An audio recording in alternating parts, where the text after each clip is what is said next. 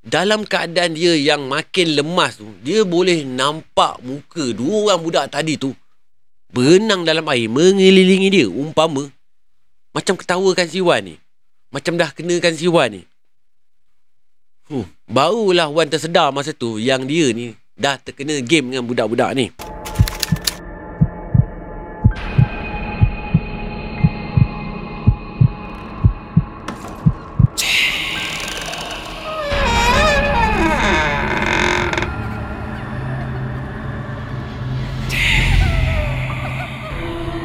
اللهم صل على سيدنا محمد وآله وصحبه وسلم Bismillahirrahmanirrahim. Allahumma salli ala sayidina Muhammad. Assalamualaikum warahmatullahi wabarakatuh. Salam sejahtera, salam satu Malaysia dan salam satu Nusantara. Welcome back guys to Malam Mistik. Buat kawan-kawan yang baru singgah kat channel aku ni, aku ucapkan selamat datang dan yang masih tak kenal aku, aku kenalkan diri aku dulu. Nama aku Anas Rahmat, your storyteller. Minta maaf guys, ah, hari ni aku ada sikit tak apa-apa sihat. Badan aku dah tak tahulah. Daripada pagi tadi tiba-tiba hidung tersumbat. Ah, tak benar macam hidung berair kan. Macam nak demam lah. Tapi aku harap aku tak demam dah. Aku dah pun buat test ah, COVID tadi. Alhamdulillah keputusannya negatif. Ah, so korang tak perlu risau. Mungkin cuaca kot yang membuatkan aku jadi tak sedap badan ni. Okay? Tapi apa pun aku harap korang semua sihat-sihat je lah eh. Okey, kita teruskan guys uh, dengan malam mistik malam ni. Okey, kalau yang lepas aku ada cerita kat korang uh, pasal kisah pocong kan. Uh, yang terjadinya dekat homestay dekat daerah negeri Johor ni. Uh, tapi kali ni aku masih lagi tak keluar daripada konteks negeri Johor. Masih lagi di Johor guys. Okey, uh, tapi kali ni lain sikit. Uh, cerita kali ni Ha, berdasarkan pengalaman seorang member aku ni yang hobinya adalah mencari atau menuluh ketam kat pantai Setulang Laut Johor Bahru. Ha, ada yang pernah pergi ke pantai Setulang ni? Ha, aku rasa ramai yang tahu pantai Setulang ni kat mana. Sebab Setulang ni mungkin agak popular jugalah kalau kat area JB ni kan. Okey. Dia cerita kat aku yang dia ni pernah menyelamatkan seorang mamat ni yang hampir mati lemas dekat Setulang Laut tu. Namun mamat yang diselamatkan ni Wan. Masa memula dia ingatkan Mamat ni nak bunuh diri dekat situ. Ha, lepas dia selidik-selidik rupanya bukannya Mamat ni nak bunuh diri. Tapi ada sebab-sebab lain. Ha, Mamat ni masa tu ceritalah. Ha, dan member aku ni ceritakan balik kat aku. Dan aku pula sampaikan kat korang. So guys, ha, kalau nak tahu apa ceritanya, ha, jap lagi aku sambung. Okay, sebelum tu korang kena bantu aku dulu. Ha, like, subscribe dan share cerita aku ni guys. Ha, jangan lupa tekan loceng tu kalau korang nak terima notifikasi daripada channel Anas Rahmat ni. So, apa tunggu lagi? Jom layan cerita ni guys. Let's go.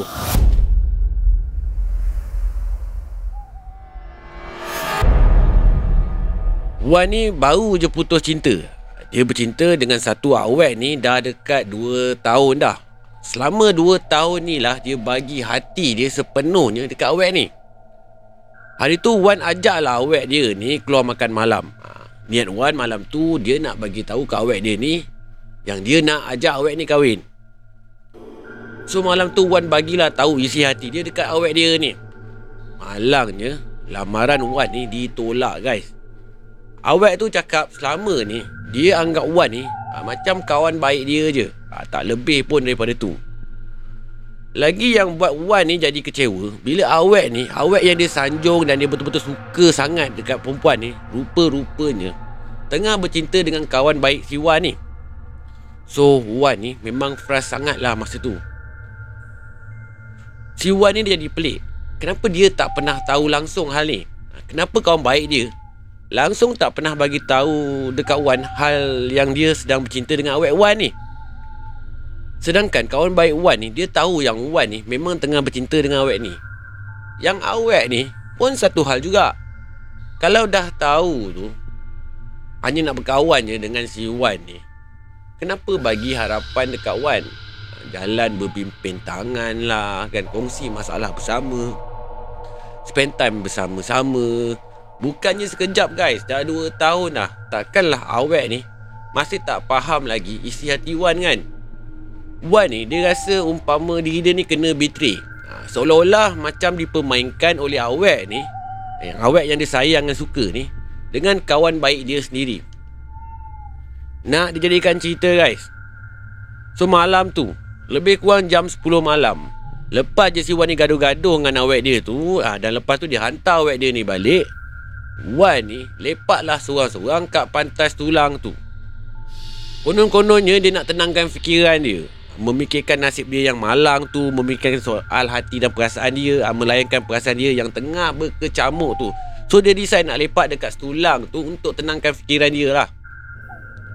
Dia fikir kalau lepak kat tepi pantai ni Mungkin boleh hilangkan kekusutan masalah dia. Itu yang dia fikir lah. Dia tak tahu apa pun perasaan dia masa tu Dia nak marah ke? Dia nak sedih ke? Yang pasti dia memang kecewa lah Dengan apa yang berlaku kat dia ni. Tapi Walaupun dia kecewa pun Tak adalah perasaan kecewa tu Sampai nak membuatkan dia Rasa macam nak bunuh diri. Tengah si Wan ni mengelamun Memikirkan kisah hidup dia yang memilukan tu Tiba-tiba dia terperasan dua kanak-kanak yang tengah menangkap ketam kat situ Budak yang dia perasan tu lebih kurang umur 8 hingga 10 tahun gitu Lebih kurang lah So si Wan ni hayal lah bila dia perhatikan tingkah laku budak ni. Dengan tiba-tiba dia jadi seronok bila melihatkan tingkah laku budak ni yang mencari ketam tu. Si Wan ni terfikir dalam hati dia. Budak berdua ni tangkap ketam kat tepi pantai malam-malam begini. Berdua je. Mak bapak dia tak ikut sama ke? Berani betul mak bapak dia lepaskan anak dia ni main kat tepi laut malam-malam macam ni. Tak risau ke pasal keselamatan anak-anak dia orang ni? Lepas tu, si Wan ni pun mulalah terfikir. Agaknya anak orang asli ikut budak-budak ni. Kalau kat Setulang ni, memang bukan asing lagi lah kalau cerita pasal orang asli ni.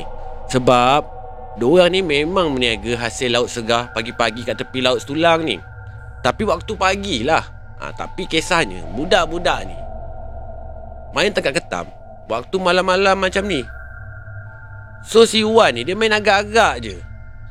Ha, mungkin anak orang asli yang mencari ketam Itu fikiran Wan lah Dengan tiba-tiba terdetik hati si Wan ni Nak join sama budak-budak ni Main tengah-tengah ketam tu Dia terfikir juga Daripada dia duk melayan emosi dia seorang-seorang ke tepi pantai ni Ada baiknya juga Kalau dia layankan aktiviti budak-budak ni. Dia nampak lagi menyeronokkan lah Daripada memikirkan masalah dia tu. So si Wan ni pun buka lah kasut dia. Tinggalkan kat tepi kursi tu. Lepas tu terus dia jalan menuju ke budak-budak tu. Sampai-sampai ke budak tu Wan pun tanyalah dengan budak-budak ni Sama ada boleh ke tidak ke Kalau dia nak join sama-sama mencari ketam tu. Budak-budak dua orang ni bagi tahu kawan Tak ada masalah pun kalau nak join sama. Tapi dengan satu syarat. Hasil dapat ketam tu Mestilah bagi dekat budak-budak ni. Wan tak boleh ambil. Wan pun bagi tahu je lah kat budak-budak ni Yang dia Okey je. Sebab dia bukannya nak ketam sangat pun Yang dia nak Adalah Join sama Dia cuma nak isi masa lapang dia je. So diorang pun Mulakanlah aktiviti mencari ketam tu Sama-sama. Sambil-sambil tu si Wan ni tanyalah kat budak-budak ni ah, Diorang ni tinggal kat mana? Ah, Mana mak ayah diorang? Mak ayah diorang tak marah ke main kat pantai-pantai malam-malam macam ni? Salah seorang daripada budak tu menjawab Yang diorang ni memang tinggal dekat area kawasan situ je. Tak jauh pun daripada pantai setulang ni Mak ayah diorang pula memang tahu yang diorang ke sini untuk mencari ketam. Mak ayah diorang ni tak kisah pun. Sebab mencari ketam ni Mencari ketam kat pantai Sulang ni Dah macam aktiviti biasa buat keluarga diorang Lagipun Mak ayah diorang ni pun Memang cara hidupnya Mencari hasil dekat laut. So mendengarkan apa yang budak ni cakap Menjelaskanlah kenapa budak-budak ni Berani sangat main kat pantai Sulang ni malam-malam Dan kenapa mak ayah diorang ni Tak heran pun Bila anak-anak dia ni Pergi mencari ketam Tanpa pengawasan orang tua Malam tu bulan memang cerah. Kawasan pantai tu automatik menjadi terang je lah. Ha, sebab cahaya bulan ni dah menerangkan sekitar keliling kawasan pantai tu. So makin lama, makin rancak lah si Wan ni dengan budak-budak ni mencari ketam. Diam tak diam Dah nak penuh sebaldi dah ketam yang diorang dapat tu. Bila hasilnya makin banyak Makin hayal dan seronok lah si Wan ni Beraktiviti dengan budak-budak ni. Dan secara tak langsungnya Dia pun dah terlupa lah dengan masalah yang dia hadapi. Sebenarnya good thing lah buat Wan. Sebenarnya guys Ini kali pertama Wan join aktiviti Menyuluh dan menangkap ketam ni. Dia tak tahu pun selama ni Yang aktiviti ni Memang seronok Sampai dia boleh lalai dan lupa terus masalah dia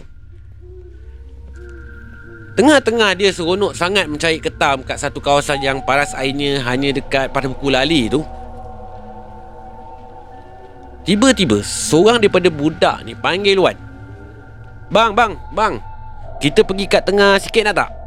Ha, kat situ ada banyak ketam bang. Ha, situ memang lubuknya lah bang senang cakap. Hari tu kita orang dapat dekat 12 ekor kat situ je bang. Besar-besar pula tu saiz ketamnya bang. Budak yang seorang ni ajak Wan ke tengah laut sikit. Belum sempat pun si Wan ni menjawab setuju ke tidak ke nak ikut budak ni. Seorang lagi budak ni pula berkata, Jom abang, kat situ tak ada alam pun bang. Airnya pada-pada lutut je. Tu memang pot kita orang bang. Memang selalulah kita mencari ketam kat area situ. So si Wan ni, bila mendengarkan seorang lagi budak ni dah cakap macam tu, Wan ni pun setuju je. Masa tu dia tengok jam kat tangan dia dah dekat pukul 12 lebih dah. Memang betul-betul cepat waktu berjalan malam tu. Sedar tak sedar dah pukul 12 dah fikir Siwan ni.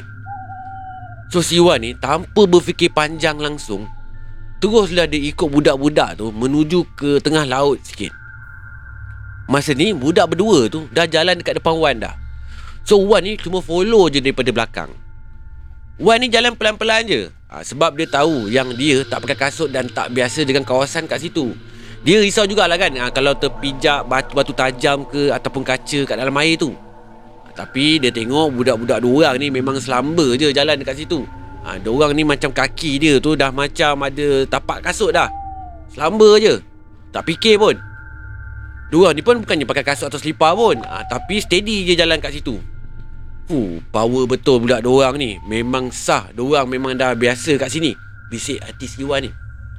So makin lama makin jauh dah budak ni tinggalkan Wan. Tiba-tiba salah seorang daripada budak tu berhenti. Dan toleh ke muka Wan. Dia jerit je daripada jauh. Sambil melambai-lambai tangan dia dekat Wan. Cepatlah sikit bang. Kenapa lambat sangat tu? So Wan bila dengarkan budak ni dah jerit-jerit suruh dia cepat. Dia pun makin cepatkanlah langkah dia. Nak kejarkan rentak budak-budak dua orang ni. Tengah si Wan ni tergesa-gesa berjalan laju tu. Dengan tiba-tiba Wan ni Dia terjerumus kat dalam satu lubang yang betul-betul dalam. Si Wan panik masa ni. Padahal masa dia jalan tu Air tadi tu cuma paras bawah lutut je. Kenapa tiba-tiba boleh jadi dalam ni? Dalam yang amat ni Kaki Wan tak jejak ke tanah langsung pun. Dalam keadaan dia yang makin lemas Dia boleh nampak muka dua orang budak tadi tu Berenang dalam air mengelilingi dia Umpama. Macam ketawakan si Wan ni. Macam dah kenakan si Wan ni.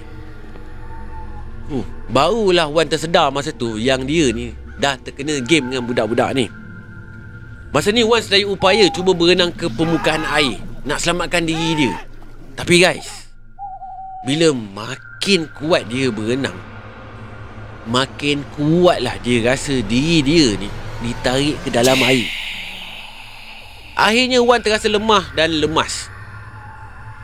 Dia betul-betul tak berupaya lagi dah masa tu.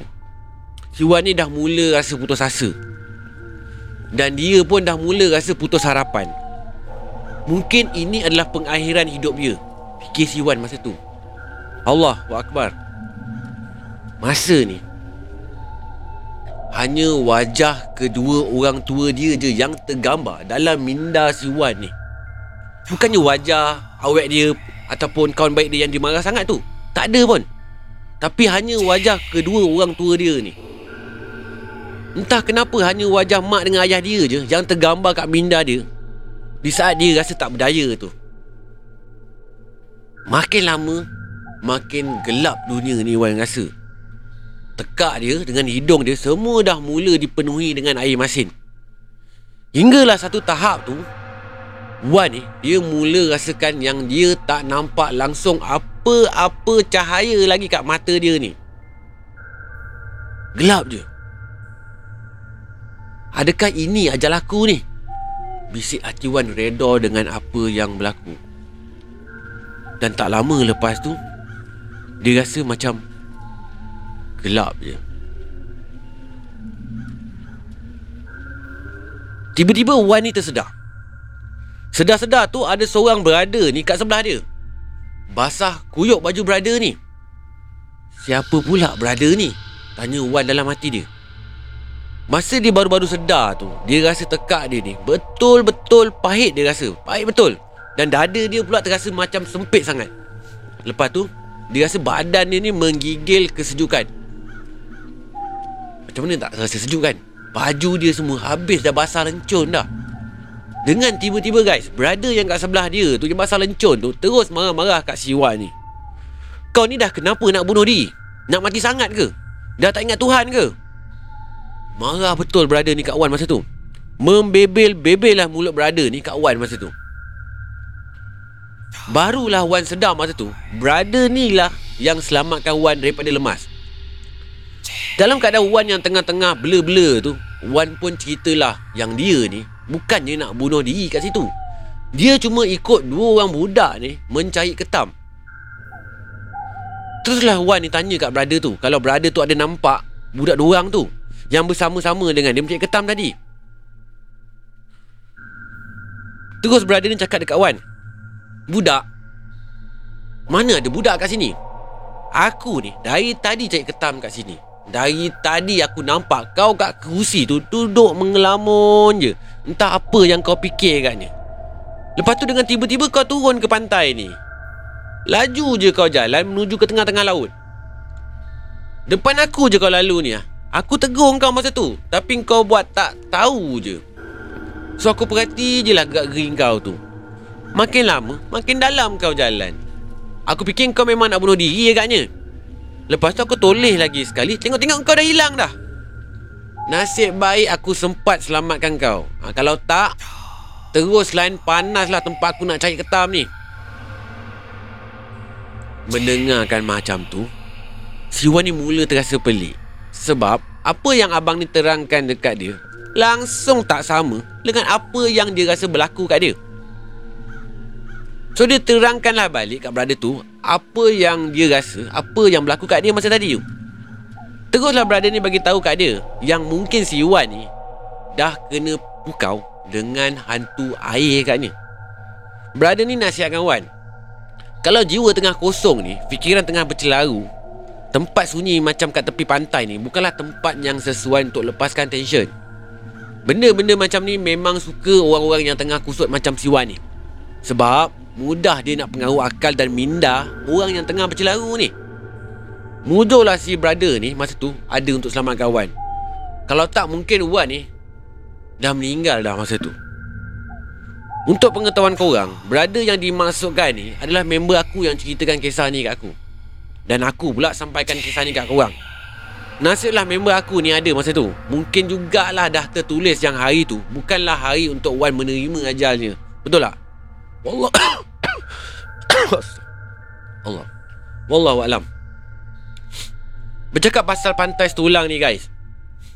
Memang ada macam-macam ceritanya kat situ. Lagilah pula pantai setulang ni antara tempat orang yang selalu buang ancak. Kat kawasan pantai setulang ni. Dulu, masa aku kecil-kecil dulu, aku pernah dengar satu kisah ni. Aku tak tahulah kisah ni betul ke, tidak ke, ataupun hanya kisah dongeng orang dulu-dulu. Ada satu kisah ni berlaku hampir sama dengan kisah Wan ni. Kat tepi pantai Sulang ni, ada satu sekolah Cina. Pada satu hari tu, ada satu pelajar ni. Dari dalam kelas, dia terus berjalan menuju ke pantai tu. Sampai ke tengah laut tu dia jalan. Dia jalan tu macam tak ada perasaan guys. Tak ada perasaan. Dia jalan sampailah air laut tu betul-betul ke arah hujung kepala dia. Ah, lepas tu dia dah tak timbul lagi dah. Bila orang jumpa je Pelajar tu dah pun meninggal.